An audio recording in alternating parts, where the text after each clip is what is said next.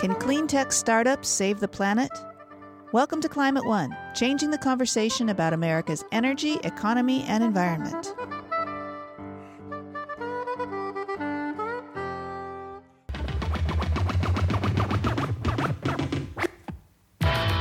On today's program, news from the front lines of the clean tech revolution. So it's not only you know solar, wind, tidal, and so on, but it's actually the way we use energy, the way we conserve energy, the way we figure out better ways to to use the resources that we currently have. Creative startups are coming up with fresh, climate-friendly ideas for getting around town, powering your cell phones, and even eating breakfast. Milk, yogurts, cheeses. Turns out there's a lot of carbon embedded in that production ecosystem. So if you can just take cows out of the dairy equation, uh, then you can actually save a lot of energy and impact climate change. Today on Climate One, Greg Dalton digs into some of the exciting new ideas coming our way from the world of clean tech. His guests represent three companies that are already in on the ground floor. Two are venture capitalist firms with a front row seat to the fresh ideas needed to power our economy and one is a startup that's developing new and better ways to understand our environment. Gabriel Kra is managing director at Prelude Ventures. Lydia Dervisheva is an associate at G2VP, and Davida Herzl is the co founder and CEO of Aclima. Here's Greg Dalton. Davida, let's begin with you. Um, climate infrastructure is often by government scientists for government scientists, and you're kind of democratizing that with hyperlocal data. So tell us how Aclima is doing that. So we're, we're filling the critical need around the world for hyperlocal uh, uh, emissions and pollution data. Now that we know that we're facing a climate crisis that is intricately connected with health uh, impacts from those same emissions, we need data hyperlocally to really understand and manage those emissions, right? The foundation of managing risk is measurement.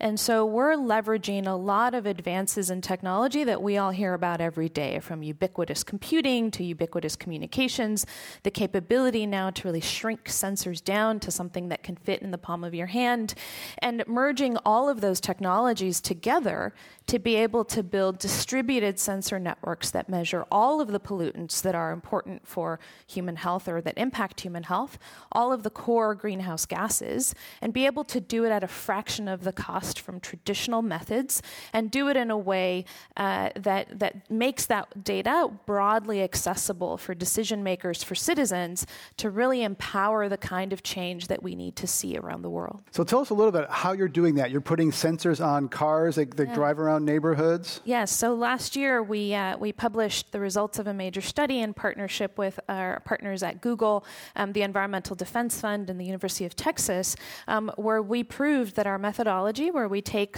our sensing platform, uh, what we refer to as our environmental intelligence platform, instrument vehicles, and then drive around communities and cities to be able to take uh, uh a, a snapshot of pollution at sort of the urban scale, but at hyper local resolution. So we can understand emissions down to the scale of a parcel. We can understand risk uh, to pollution exposure down to that level. And do some companies who are emitting pollution? Are they trying to push back against because that's that kind of transparency hasn't been available before right? So are polluters pushing back? So you know i think uh, what's what's happening is that um, industry is really coming to terms with the fact that these new technologies are becoming broadly available. And instead of pushing back what we're really seeing is one uh, hunger and a desire to really um, understand this data because in many instances it can actually help companies companies reduce their own emissions. Uh, but also, I think uh, uh, there's been a massive gap in the marketplace for this kind of environmental risk data, right? Environmental risk is now financial risk, um, not just to society at large, but to a lot of these companies and the emitters themselves uh, who now are, are embracing this development and really engaging in conversation with us. That's, that's, that's the approach that we're, that we're taking and seeing. Gabriel Kra, uh, you invested in a company called Ripple Foods uh, by a couple of uh, veteran entrepreneurs. Tell us what they're doing, trying to do Ripple Foods. Sure. Um, well, Ripple Foods makes uh, pea milk um, and a lot of other non dairy products. The, the two founders, each of whom were successful entrepreneurs, took a look at how uh, dairy is produced da- milk, yogurts, cheeses. It turns out there's a lot of carbon embedded in, in that production ecosystem. Raising cows takes a lot of energy and carbon, and then cows produce a lot of uh, methane in how they uh, digest and their, their food. So if you can just take cows out of the dairy equation, uh, then you can actually save a lot of energy and impact climate change. But you're not going to do that just by telling people to, to drink something that doesn't taste good. So Neil and Adam uh, make a delicious, frothy, uh, nutritious milk product that is made entirely out of plant protein. Um, and so this thing, this this company, it impacts tons of people's lives. It we get we get calls, we get testimonies from parents who are saying, "Wow, my kids couldn't drink milk, and now they have a delicious product that they want to drink." But we don't want to just go after the the part of the market that was already drinking dairy uh, alternatives.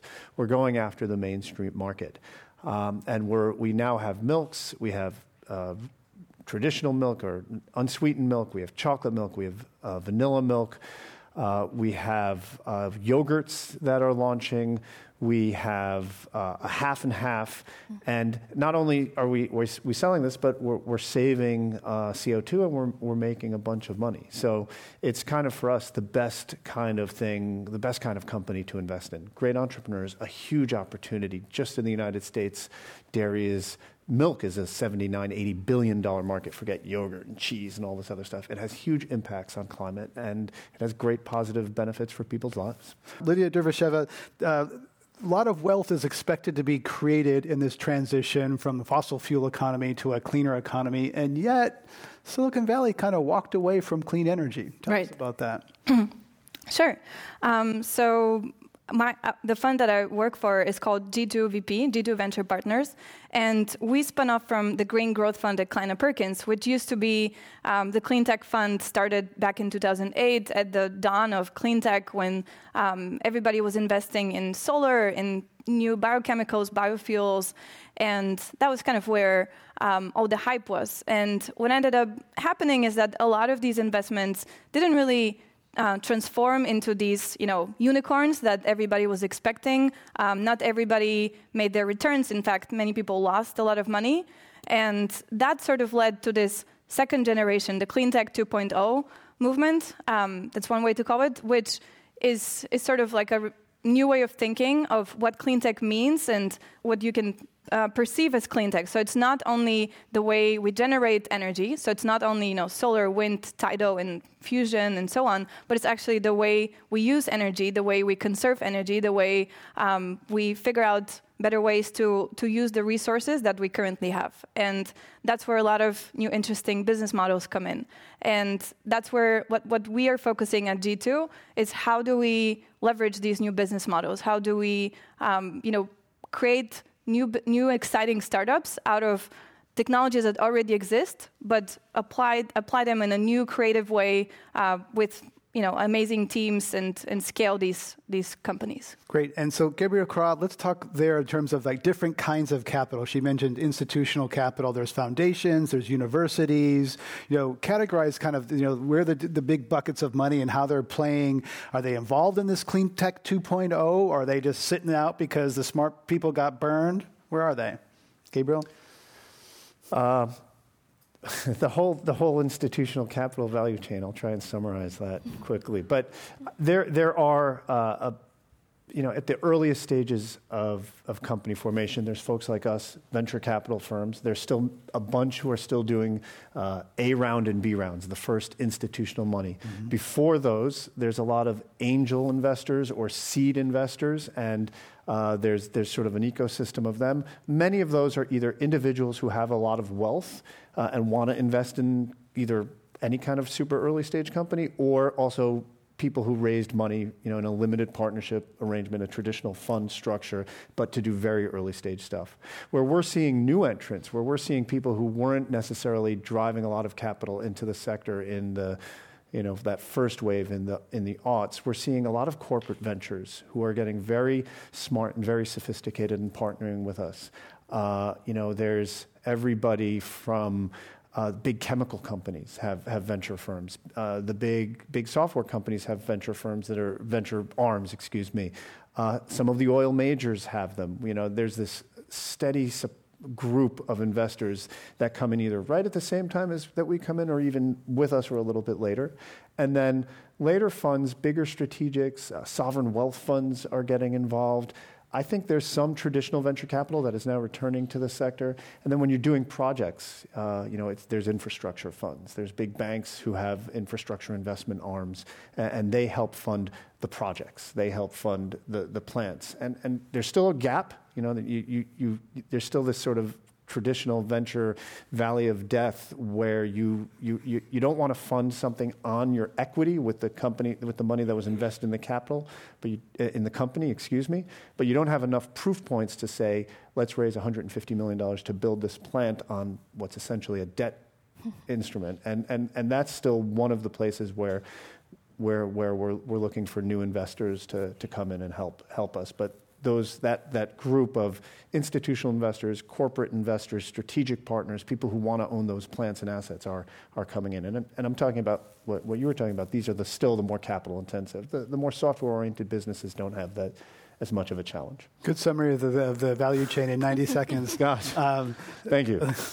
Lydia, uh, you know, uh, Gabriel mentioned super majors. Are, are you finding that there's en- some uh, energy companies that might be threatened by the transition that are investing to find a little hedge to get information? Or, you know, you're raising a fund now. I don't know what you can tell mm-hmm. us about who's, who's, you know, who are the players, who's coming forward with capital for something that is not no longer in high fashion in Silicon Valley.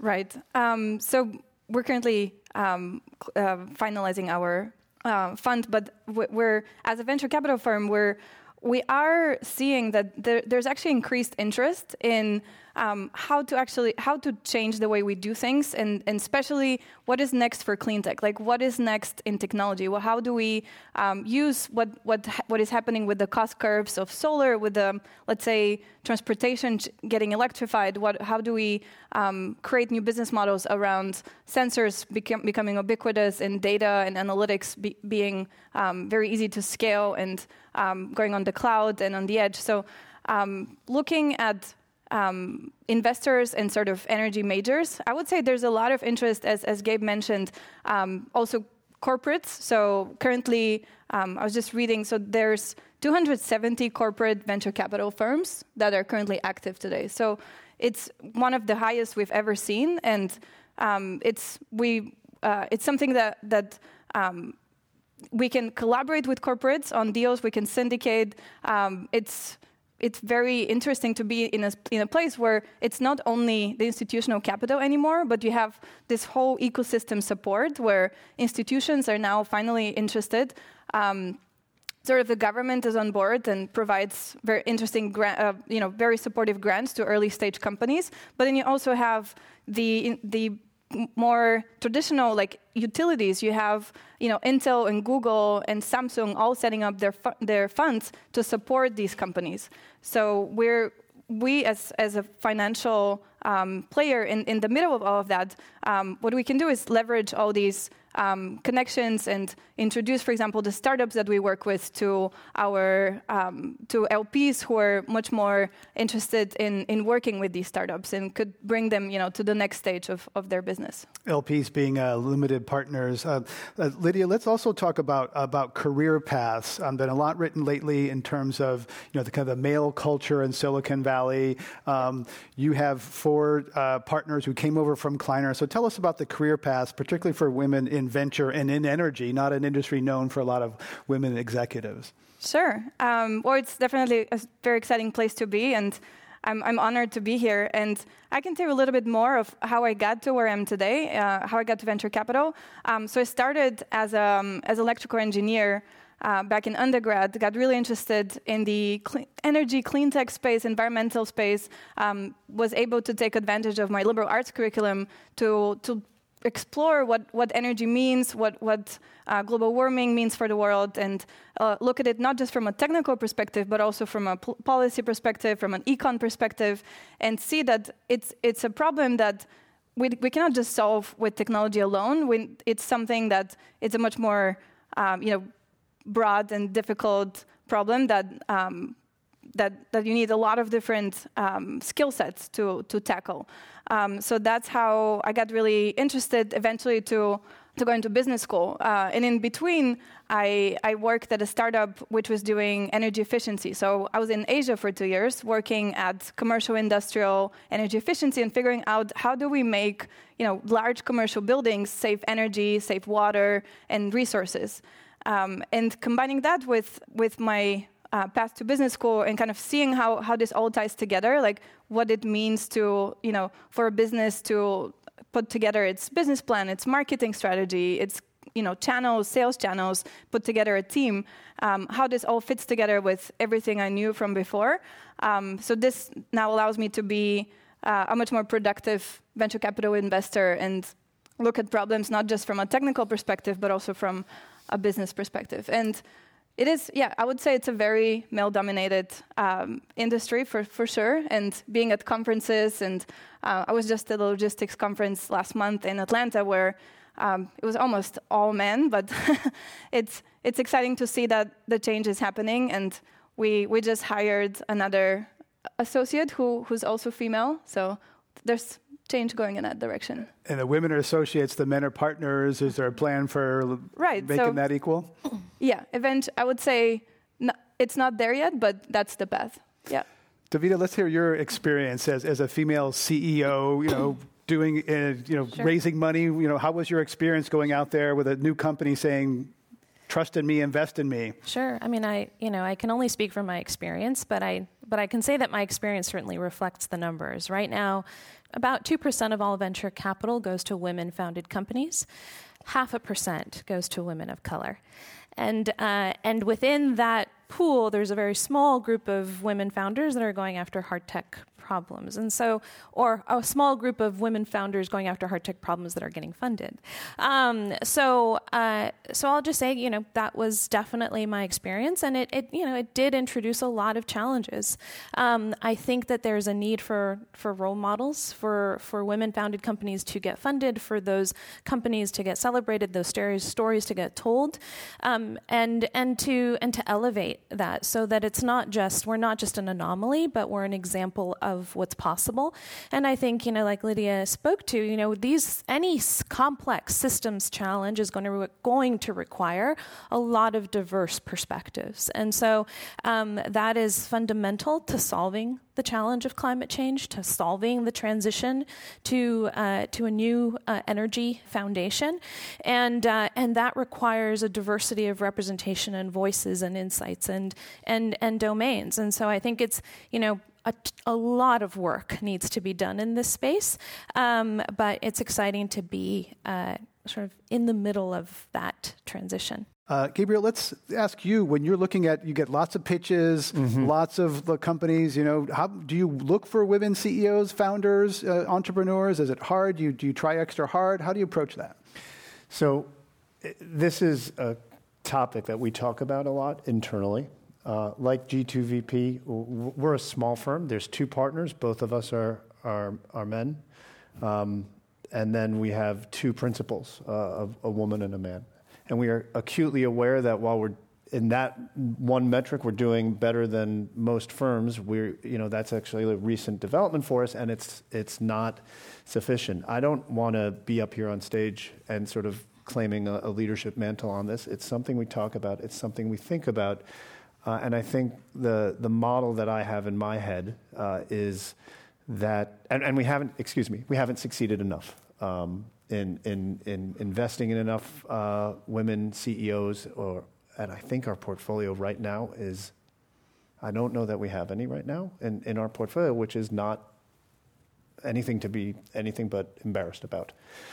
Um, but I think it's, it has to be something um, that we're aware of, that we focus on, and that we tr- continue to try and improve. I, I, had a I had a conversation with my wife uh, two or three days ago where she was telling me about somebody who came to speak uh, at an event, and she said, "Yeah, my friend invited this professor from."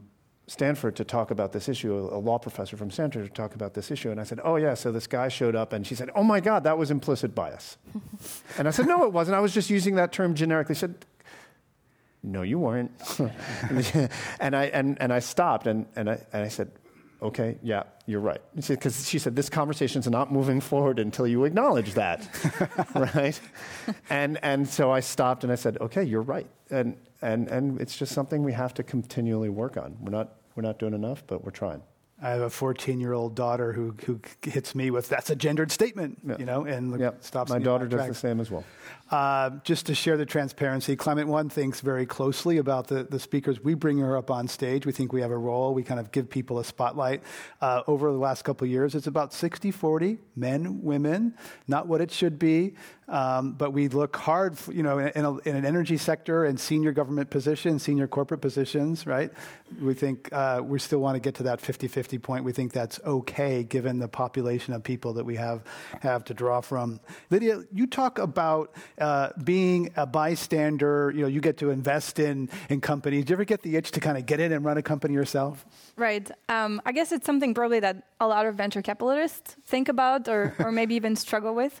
Um, I do, so having been at a startup for two years, it was really exciting to see what it actually what it means to be in the trenches, what it means to you know meet sales forecasts and ha- you know decide about what's next for the company. Uh, I guess I was I was just you know the, as as a um, biz dev person and engineer, but um, just seeing how difficult it is to to make all these steps um, really makes me appreciate now when I when I look at companies and I, I listen to pitches to to hear um, the stories and, and the vi- the big vision that that every entrepreneur comes comes to our office with um, and to understand like what it would actually mean to scale this business, to really get to, to where this entrepreneur wants to be in the next, let's say, three to five to seven years. So I would say I do I do have this, you know, itch to maybe go into that back into the startup world. But for now it's been really really exciting to you know to be on the investor seat and um, really get to explore so many different technologies and um, sort of be able to jump through you know different industries from energy to transportation to agriculture on a daily basis, which is something I probably couldn't do in a startup. You have the variety, but you're kind of, you're on the sideline. Gabriel, ever have the uh, impulse to kind of get in the game and have to deal with guys like you who invest in your company? no, no, I wouldn't want to. I wouldn't wish that on anybody, anything but my entrepreneurs. Um, I worked at startups uh, and in operational companies for eight or ten years, and that was amazing, and it was a, an incredible education.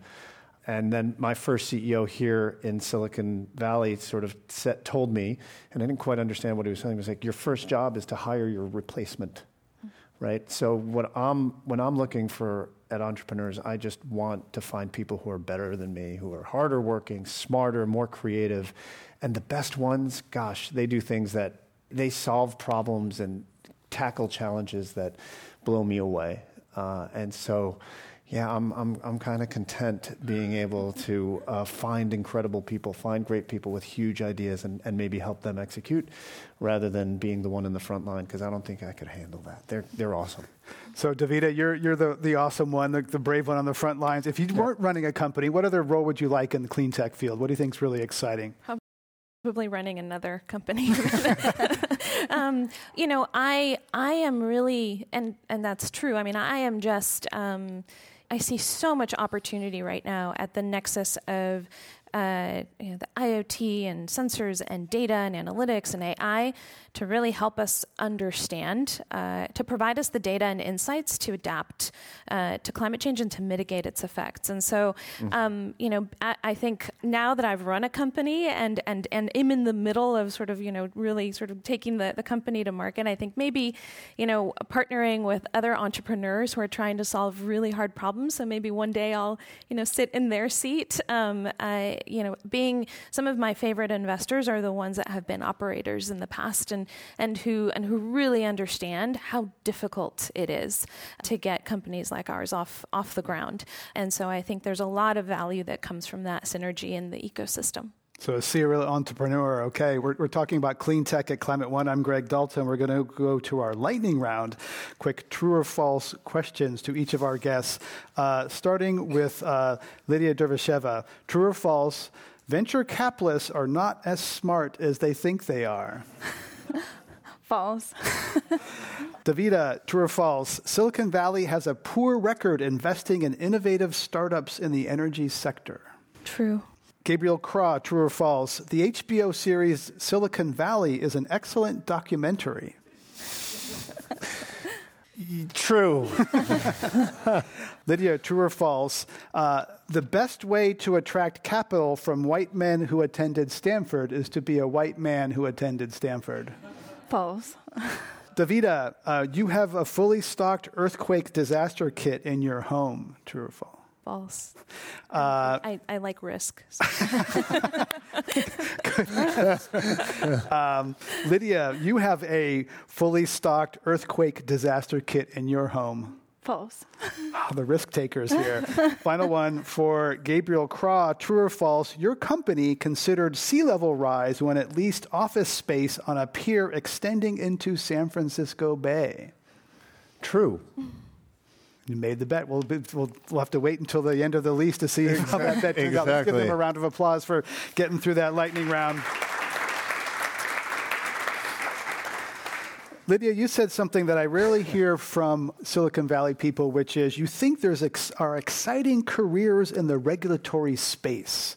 What do you mean by that? Right. So going into energy, there's the policy side, then there's technology, or the way at least I see it, po- policy, technology, and business. And there's one you can contribute in one way or another, and you're always going to be probably an expert in one of these, or be really hone on your skills in one of these, um, and probably understand a little bit of the others. Um, and from from my experience, I've developed a little bit more on the technical and business side, but really not that much into policy. And I think that that there's a lot to be done the, in the White House, a lot of what can be changed. Um, and, and as we're speaking, like things are changing. I mean, uh, as as you've read in the news, like every new home in California will have to have solar very soon, and every every home and every small residential building. So that's a big change that mostly came from regulations. Whether that's you know the right decision or not, it's definitely a step in the right direction. And I think there's you know just policy as enabler of a lot of the, the technologies that, that we invest in and a lot of the you know, interesting uh, companies we look at, policy is one of the key things that we always consider. Is there a policy risk? Is there a policy enabler? Is there something really to think about that would change in the future that, that is related to energy policy. Davida, how about you? Is, is policy a supporter or an obstacle in what you're trying to do? Because you're trying to you're providing information in a real gap that wasn't there for people on a local level. Right. I mean, I think we are showing that there's new opportunities to, to fill in that gap. And um, regulation, I think one of the, reasons regulation can be so powerful is it can create entirely new markets. And so I think, you know, although uh, you know there's there's big changes happening at the federal level, we see a lot of progressive movement at the state level, at the city level. Uh, recently, the state of California, you know, passed an amendment to the cap and trade bill um, that is going to require local monitoring, um, and it's because these new capabilities are now emerging. And so I think there's tremendous opportunity as regulation catches up with these new technological capabilities. Gabriel Kra, there's a lot of talk these days in American cities and around the world about new electric mobility, mm. bike sharing. We have scooters now on the streets, electric powered uh, skateboards in, in the bus lanes. Uh, that's you know, driven by you know, cell phone battery technology largely. Address that in terms of you know, the disruption that's bringing, the, the policy regulation, whether that's a good thing for getting around town. Well, it, you know, you, you, gave us a little warning that you wanted to, to talk about this. I was in uh, Beijing last week, and I got to ride around on a bike share bike, which was it actually changed my opinion a bit because it was a it was fun, b it was the most convenient and the quickest way, and it was super cheap. So three different things so I think that the, the, you know what we're talking about in, the, in, these things is the last mile of how we get around, right? Yeah. A bike share, a scooter is not going to change how we go from here to Palo Alto, or let alone here to New York or something like that. But in the city, how we how we choose to get around and what's the quickest, most cost-effective, most convenient, and maybe fun way to get around. That's that's changing a lot of things. Uh, and I don't have an honest, uh, firm opinion about what is going to win and what I really like there. I walk out and see all the electric scooters on the streets of San Francisco that you know just appeared overnight. Uh, and and I'm, I'm dubious. Uh, and I'm dubious not whether they're fun or whether they're cost effective. I don't know necessarily about the unit economics, although they appear really attractive to own those assets. I'm dubious of whether I want those things all over the city that I spend, you know, all, uh, so much of my time on. And, you know, if you go to Beijing, you see there are cartloads of bikes being schlepped around the city at all times because they end up where they don't want them and they end up where they don't need them and they got to move them and apparently there's piles and mountains of bikes being discarded there. Yeah. So there's there's negative ramifications to that too. Uh, but I think it is absolutely, you know, in 10 years or even probably five years, uh, when things start to settle out, the mode of transportation that we choose at different places is going to be fundamentally different from what it was and is today. Lydia Dervisheva, you uh, noted that one of the, the scooter, electric scooters, actually started in a very unlikely place, Los Angeles. Hmm. Right. Yeah. So tell us how that unfolded and whether you think, if we know whether these scooter rides are displacing Uber and Lyft rides. Yeah. Um, so I wanted to, to briefly talk about Birds, uh, which you've probably seen around, and they're not the only company. They're one of three actually deploying scooters right now on the streets, especially in San Francisco and now soon in other cities as well.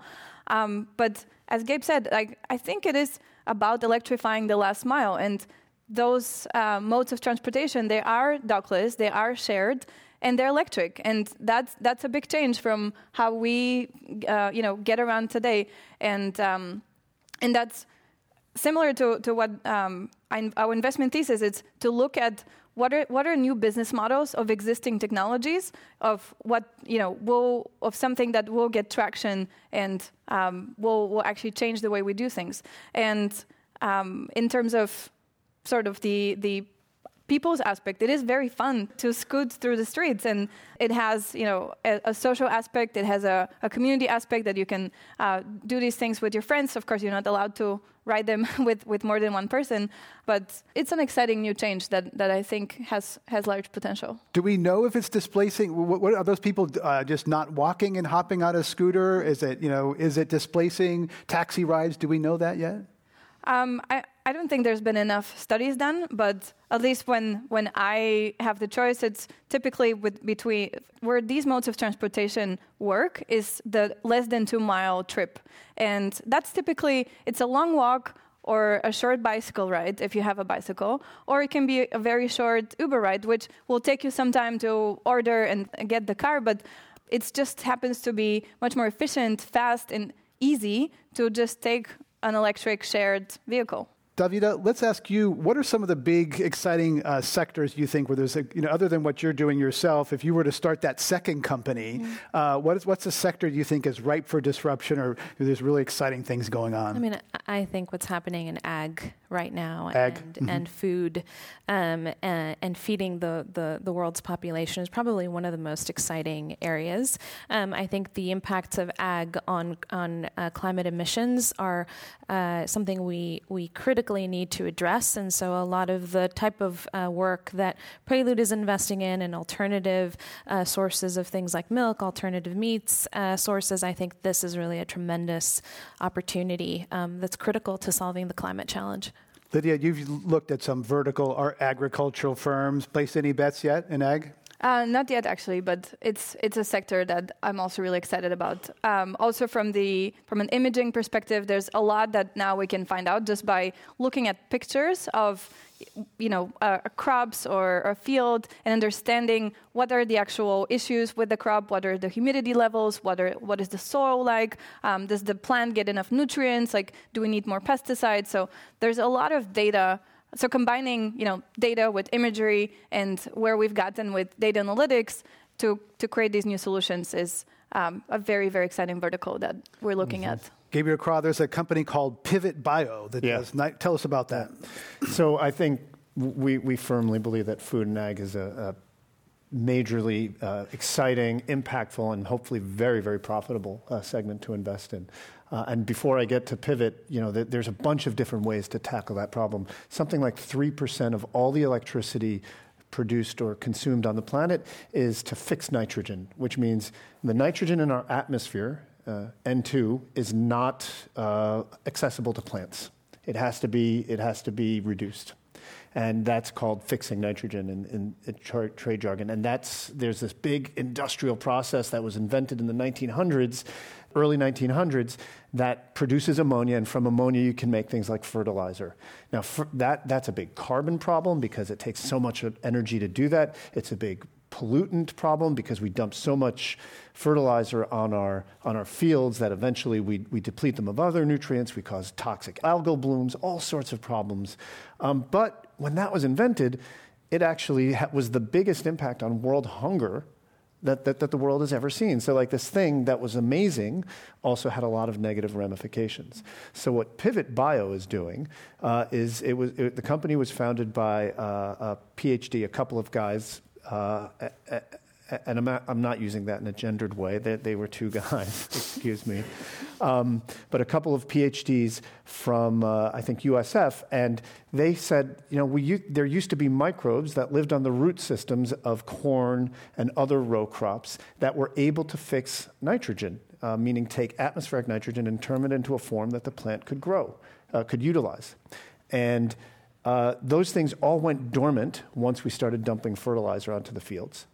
And so what they said is we can take these take these uh, microbes, we can improve them. They do it in a way that's actually still not a GMO, not a genetically modified organism, and then we put them on the uh, corn roots. And as the corn grows, as the plant grows, the microbial population grows with it. So it's giving it a constant, steady microdose of fertilizer produced in a completely non destructive, non energy intensive way. And that, that's Pivot Bio. That's one of the things that, one of the ways we see using really sophisticated technology that, you know, the, the techniques that they use didn't exist 10 years ago five years ago, even they were still being developed to have a huge impact and, and build a really big, profitable company. Before we get to audience questions, I want to start with Davida and ask uh, you know uh, about the urgency. We're talking about technology, a lot of things happening. Uh, we know that we recently, uh, the world uh, spent a month, I think, at 410 parts per million. With you in the climate conversation, that number kind of stops you for a minute. It seems like we just passed 400 not that long ago.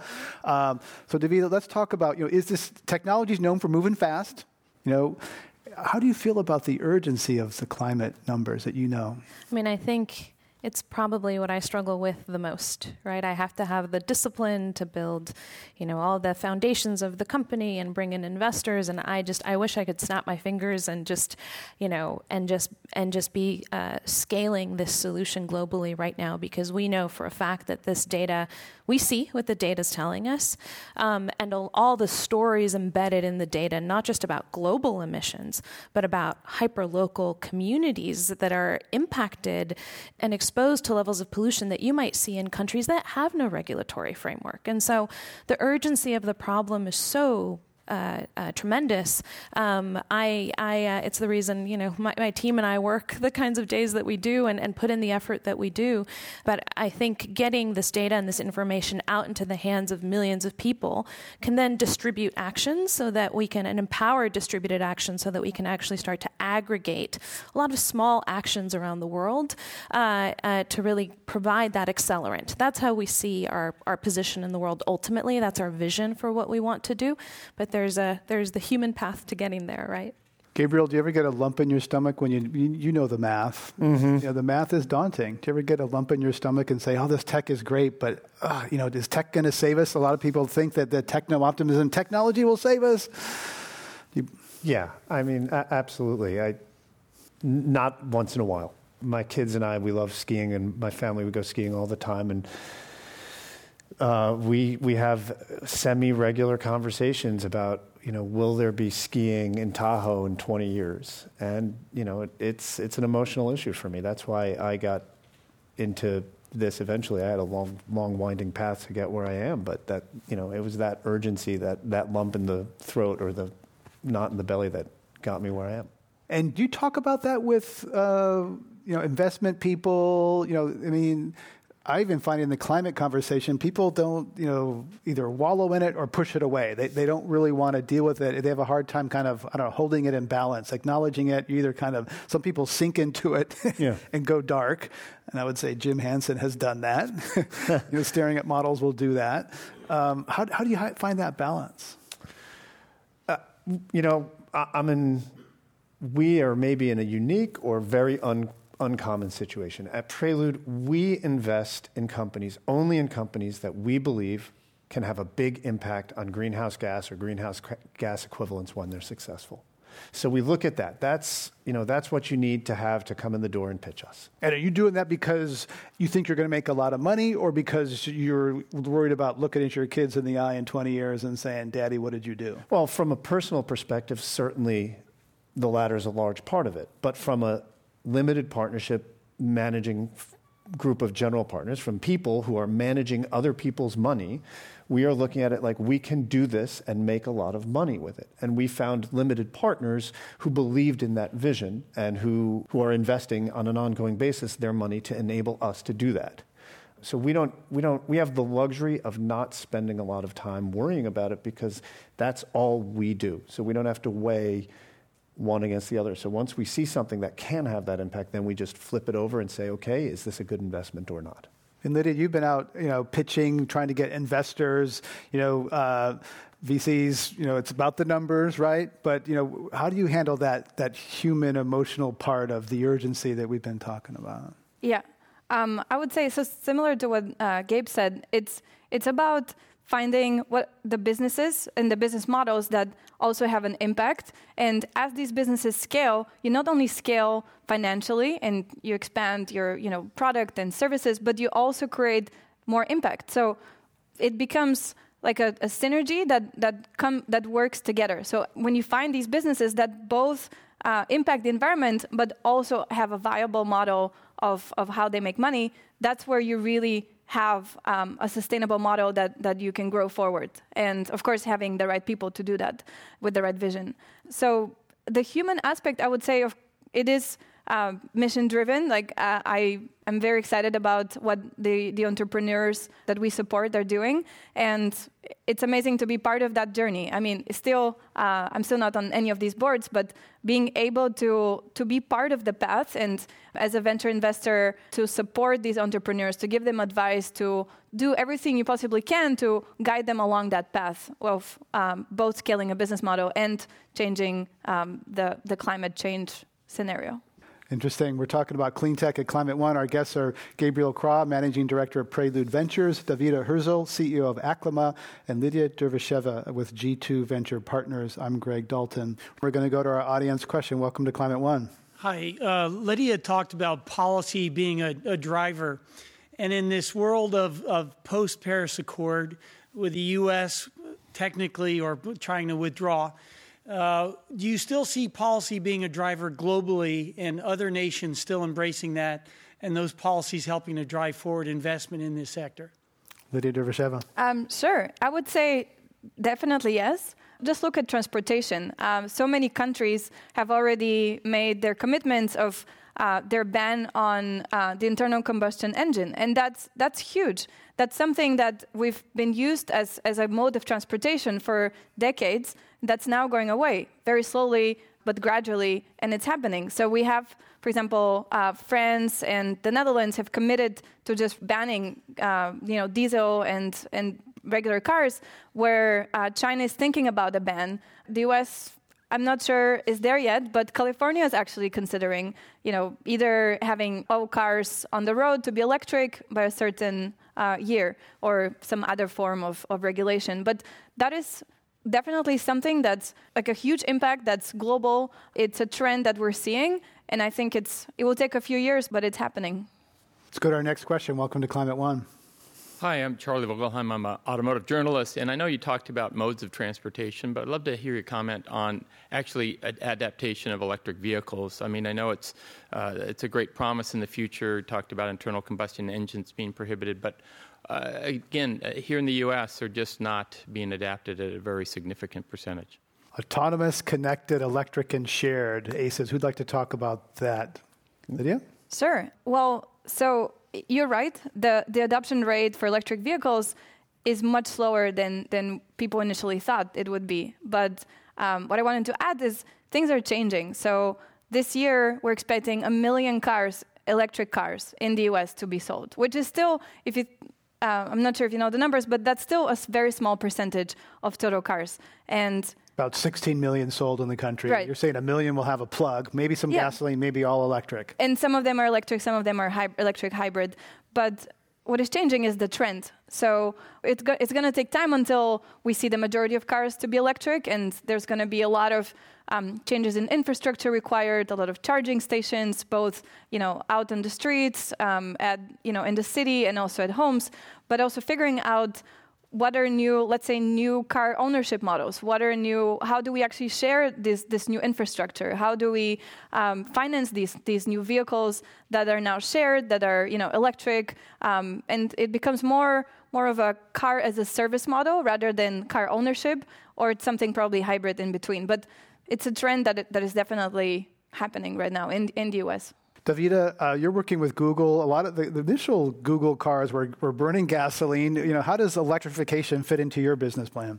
Yeah, so uh, initially, right, we wanted to prove our, our methodology and we were doing oversampling. So we were driving every day for, for, for, for years. Um, uh, but ultimately, that's our vision is to, to really leverage uh, what's happening in mixed mode transportation. So um, uh, attaching our sensors to different kinds of vehicles, but also ultimately number one, providing the data to validate the shift towards electrification and ultimately really uh, leveraging uh, electrified vehicles to, to do this kind of mapping. Gabriel Kra, I'd like to ask you, looking back over your, your uh, career, some of the deals that got away, ones that you're like, oh, you know, you had a chance at Tesla, you or the firm had a chance at Tesla pass. What are some ones that you like, oh, I'd like to get that back? Oh, the, the, the, the negative portfolio. Just, you know, we, we, met this, uh, we met this entrepreneur. I met him, uh, gosh, your colleague Brooke introduced me to this guy by the name of Ryan Rzepecki, who uh, had a company called Sobi, Social Bicycles. And uh-huh. so I said, I mentioned my trip to Beijing riding around on a bike share that I just did a few days ago. Ryan was a, a, great entrepreneur. He came by, he talked to us. He, he then he started talking to Victoria, the, the principal at my firm, and we never quite got the economics of bike sharing models and and you know what exactly he was going to do. Even though we really liked him, he seemed like a really good entrepreneur, and I knew the other investors, the seed stage investors, and they said, "No, Ryan's going to figure it out." And uh, they sold for an undisclosed amount of money to Uber recently, Jump Bicycles. They changed their name, and and we had every opportunity to invest in that. Lydia, uh, you maybe haven't been there long enough to seen lots of pitches, or maybe you have tips on, on some pitch foibles, things not to do if you're pitching, like pitch just like, oh, really? Um, sure. Yeah. So um, something interesting that comes to mind is um, maybe ha- having an idea, but being very, um, you know, maybe a bit too realistic of where your business will go. so I guess as a founder, you always um, kind of look in, into the future and say, okay, we're, we're going to grow this business, you know, 5x next year, then 3x again, and, you know, get to 100 million revenue in five years. And um, most venture capitalists say, yeah, sure, um, you know, it's very hard to get there, but this is impressive that that you're seeing this path and you're seeing your margins improving, you're seeing, you know, expansion to all these new markets and new channels. Um, so I would say um, we we like entrepreneurs who are realistic, and um, if they're too too pessimistic or, or the vision is, is not big enough, sometimes we would we would pass on the deal just because we we want to see that you know that passion and that optimism to create something big. And and most founders are huge optimists.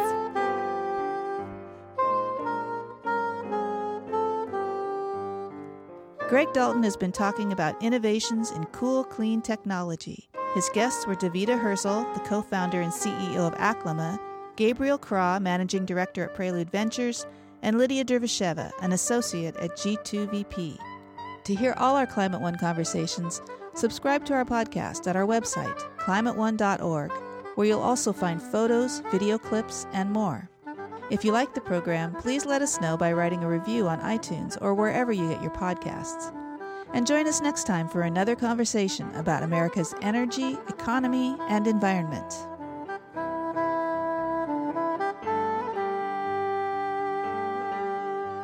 Climate One is a special project of the Commonwealth Club of California. Kelly Pennington and Sarah Catherine Coxon run our audience engagement. Tyler Reed is our producer. The audio engineers are Mark Kirschner and Justin Norton. Annie Chelsea and Devin Strolovich edit the show. I'm Greg Dalton, the executive producer and host. The Commonwealth Club CEO is Dr. Gloria Duffy. Climate One is produced in association with KQED Public Radio.